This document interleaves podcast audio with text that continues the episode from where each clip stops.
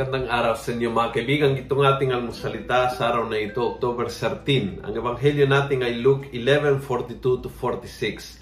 Ako po si Father Luciano Filoni, Parish Priest ng Kristong Hari, Shrine of the Youth sa Diocese of Nova Liches. Sabi ng ebanghelyo, sabi ni Jesus, "A curse is on you Pharisees. To the temple you give a tenth of all, including mint and rue and the other herbs, but you neglect justice and the love of God." Oops! Baka mangyari sa ating na sa simbahan tayo generous magbigay, pero baka yung katulong hindi binabayaran ng maayos. Yung tao na kailangan bigyan mo ng tamang tulong, hindi mo hinatian ng tulong. Yung tipong sa simbahan lang pero walang paki sa mga nangangailangan, sa mga mahirap.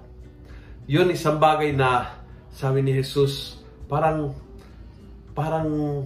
may something wrong sa inyo mga Pariseo.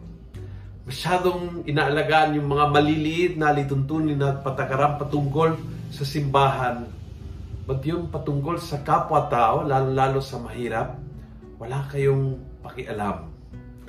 I think maganda akong tanungin sa ating sarili. Mayroon ba akong ganyang feeling na sa simbahan, generous ako, pero sa taos na nangangailangan, sa kapwa, pag nakita ko ang pinsala ng isang probinsya, kapag nakita ko ng isang tao na nawala ng trabaho, kapag may kumakatok sa aking tahanan, kapag ako'y may empleyado na binabayaran, may katarungan na umiiral sa pakikitungo sa iba.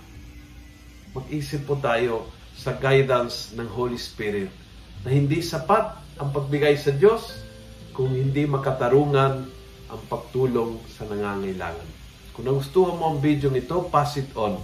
Punuin natin ng good news ang social media at gawin natin viral araw-araw ang salita ng Diyos. God bless.